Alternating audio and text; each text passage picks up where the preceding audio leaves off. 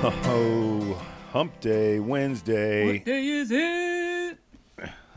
that never gets It doesn't. old. I'm sorry. I'm just that guy.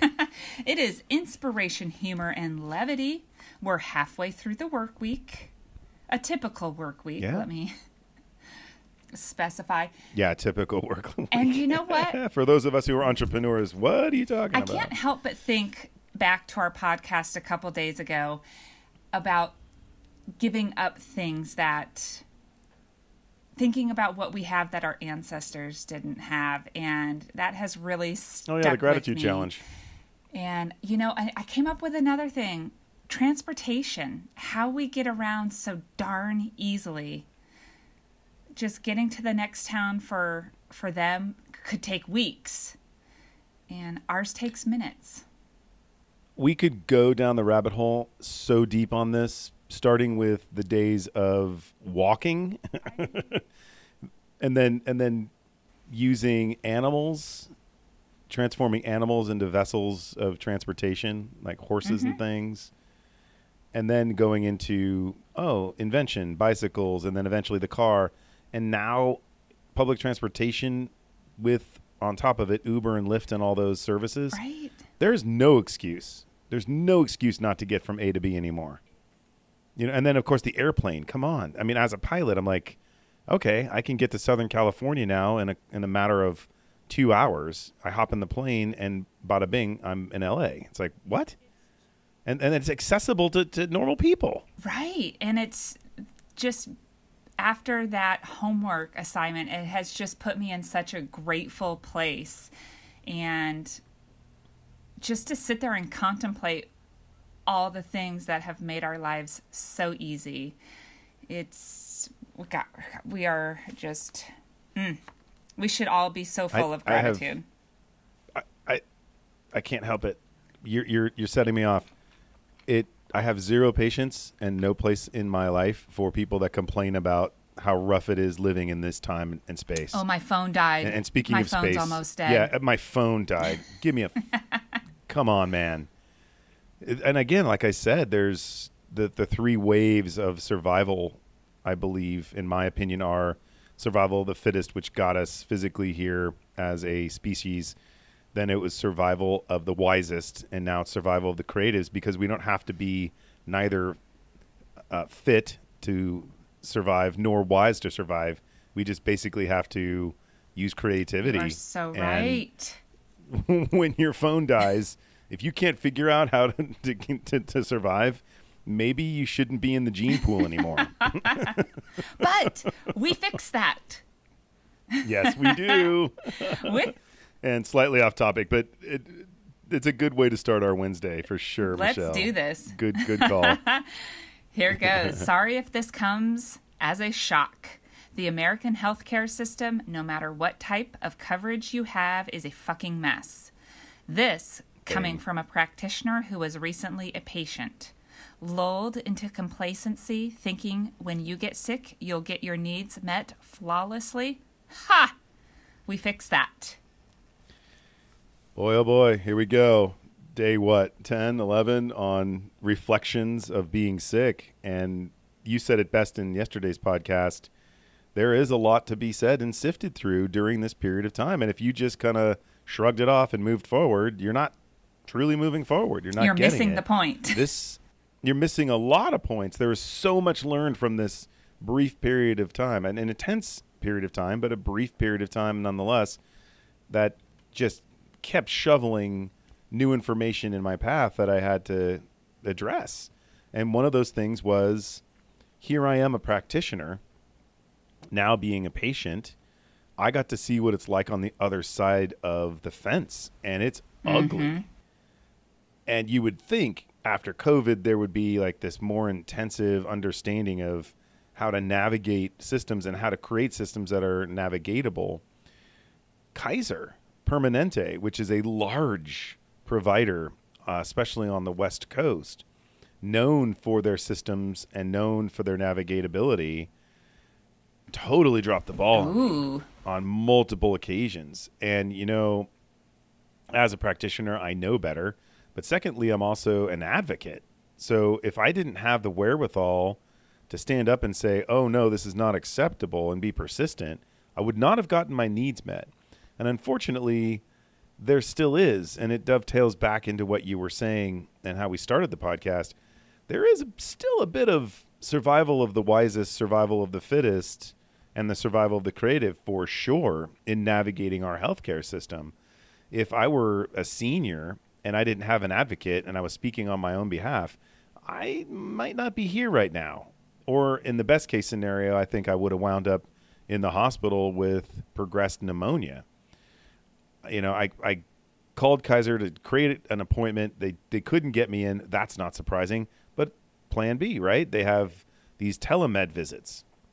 So you call the the hotline, the advice line. They give you a bunch of key indicators as to how to put you what category they put you in as far as urgency goes. So you you fib a little and you say, "Well, I've got a fever," right? Because that sets them into a different modality, and then you get you get a priority. And I hate to, give that little tidbit away, and I hate to sound like I'm deceptive, but boy, if you if you're going to get your needs met, you've got to know how to navigate the system.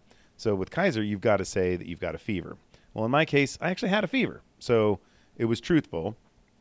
So I I got onto this higher priority list, and I was told that my doctor would reach out to me uh, via telemed, and that it would be by the end of the day. Well, five o'clock hits, and I haven't been seen. So I called them back and said, "What's up?" Oh yeah, your doctor's out. And I'm like, okay, at what point were you guys going to tell me that? you were just going to let me go into tomorrow. Good information to know. unseen, right? So she's like, okay, we've got a backup. We've always got a backup for for when your doctor is out. So I said, okay, when am I going to hear from this guy? Well, by by the end of this evening.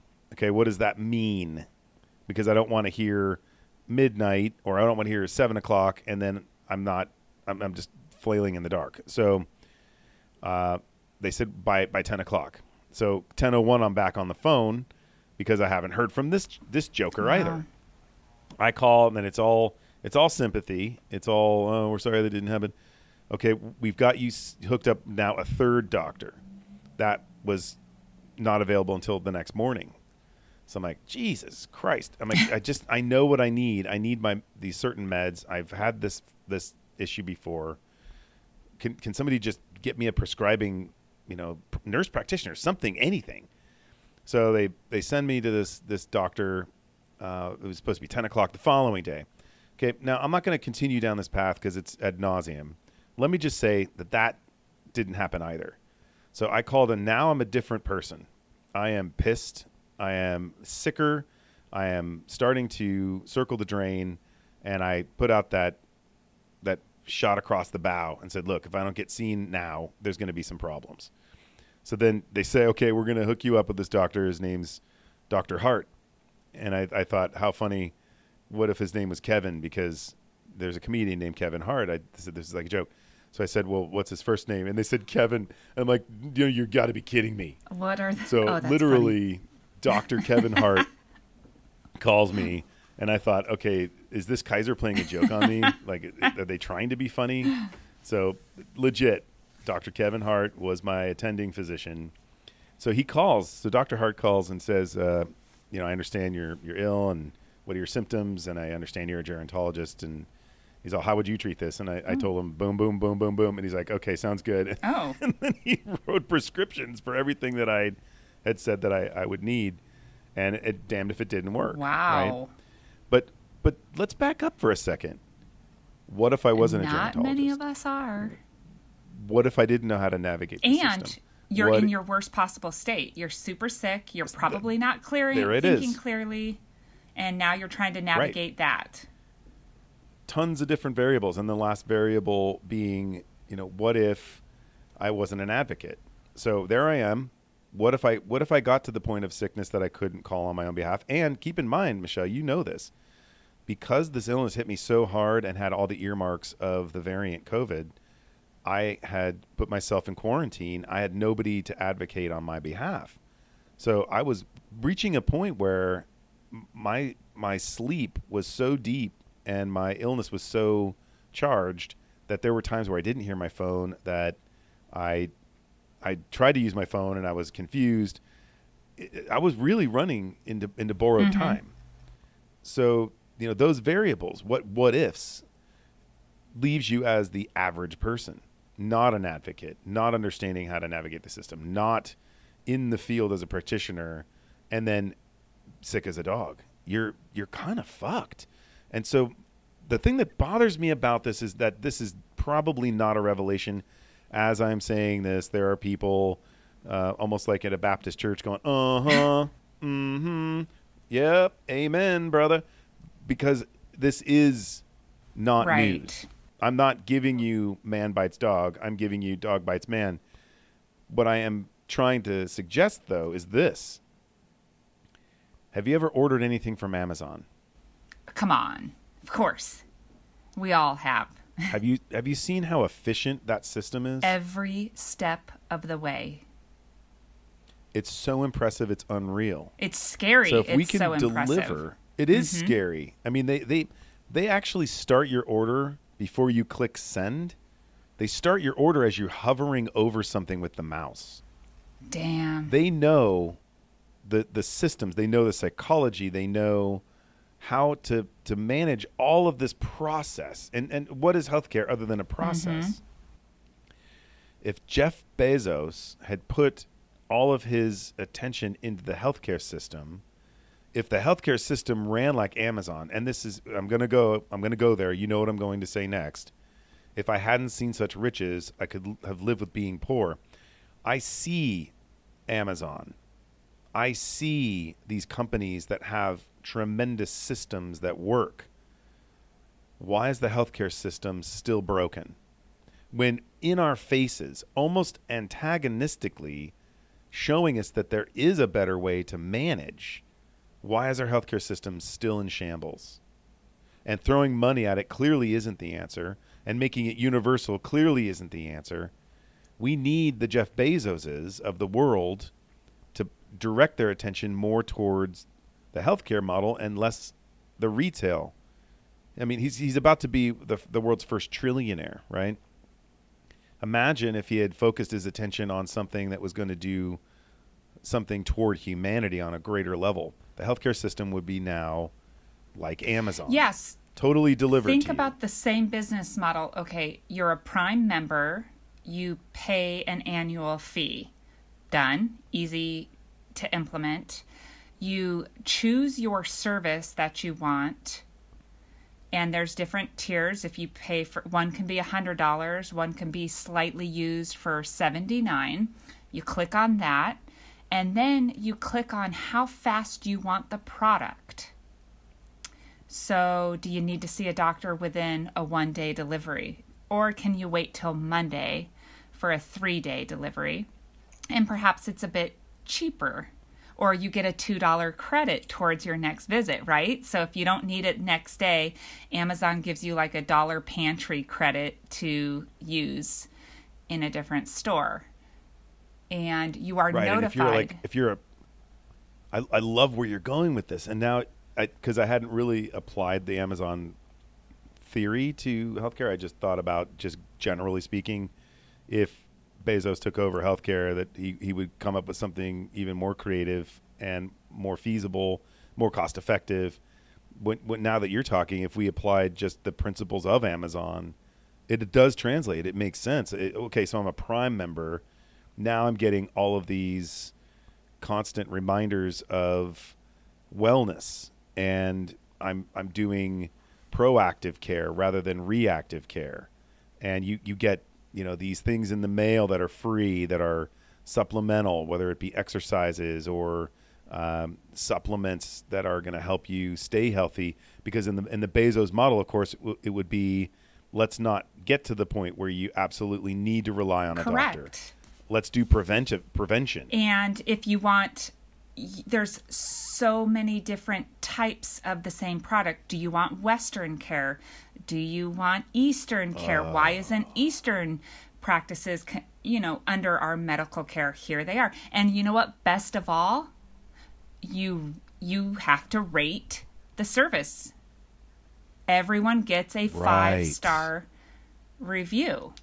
And then Right, the then you vendors. pick your doctor according to the rating system which therefore a doctor wants a good rating so the product is going to be better Right. It forces them to to have that efficacy rather than oh I've got three doctors who called off and then the poor phone person doesn't know what to do.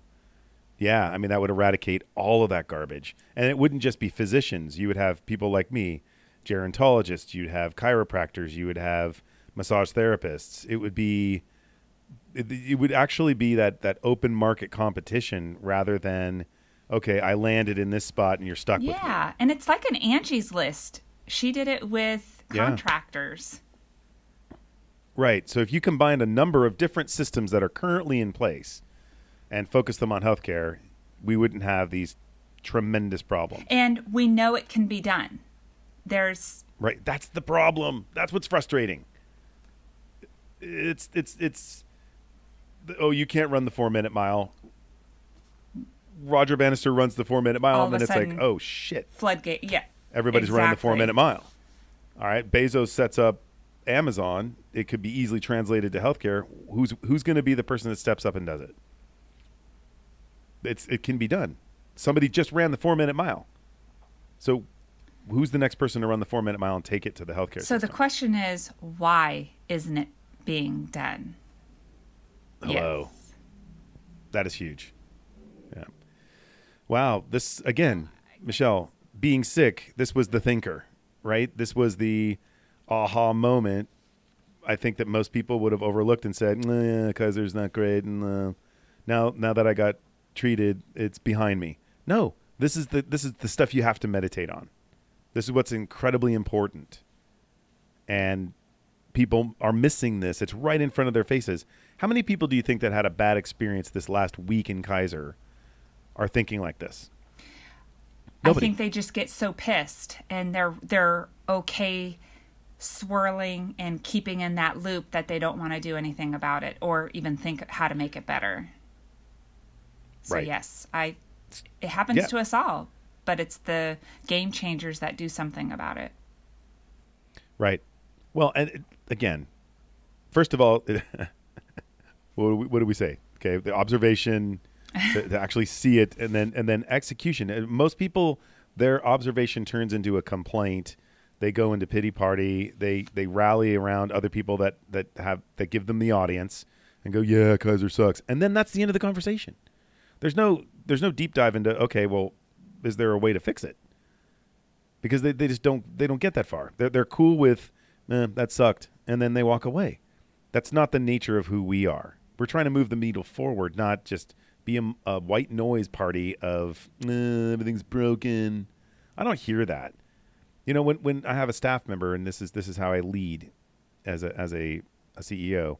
If a staff member has a complaint, they're supposed to come to me with the complaint, but also a suggestion on their solution strange how the complaints stop coming in when you put that out there as the, The requirement clause. to come to me with a complaint, right? Because so many people are just apt to just complain for complaining's sake. It's like go do that in your sewing circle or whatever the hell it is at the gym. I listened to two guys ranting while I was on the treadmill. I forgot my headphones, and God, I will never do that again. just bitching about how their country club is not working the way that it used to, and they're about to quit. I'm like, dude, you guys are both retired. How about step up and be the voice for change rather than just complaining like a couple of bitches? Oh, and by the way, do you hear yourselves right now complaining about your country club? This is this is worthy of discussion. Good on you, Jesus. Jesus. Anyway, underutilized underutilized minds. yeah. So at any rate, Michelle, as a, as usual, here we are, 19 minutes in, and that was more of a rant than anything else, but a good one on the prospect of of the po- potential of changing the healthcare system. What type of homework are you going to throw at our poor listeners today? David, what inspires you? What can how can you take our tagline? We fix that. Time to put it in play. What can you fix? Stop be, stop swirling in the mess and the complaints of it. Be inspired to think how you can fix it. I, I we did it. it, here like organically. It. was like Yeah. it felt good. I'm inspired. And today is inspiration.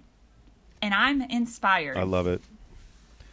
And I can I hear it in your voice. It is, and it's it's it's definitely timely. yeah. Right? Then all things uh, have a have a, a purpose in their place and time. This is this is the time.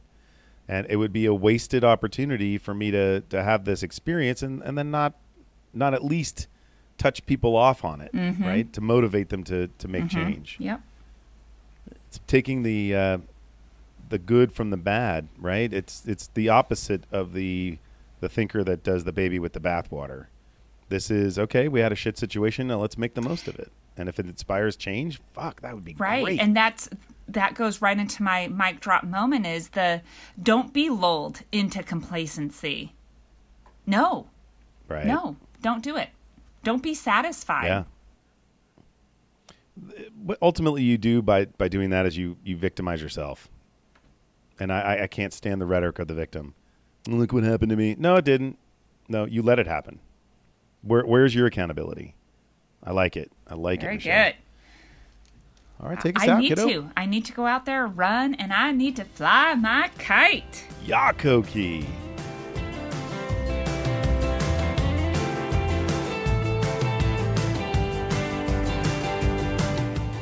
Hi, everyone. Thanks for tuning in to today's gift of the day. Check back tomorrow for another gift from your friends at the Red Kite Movement.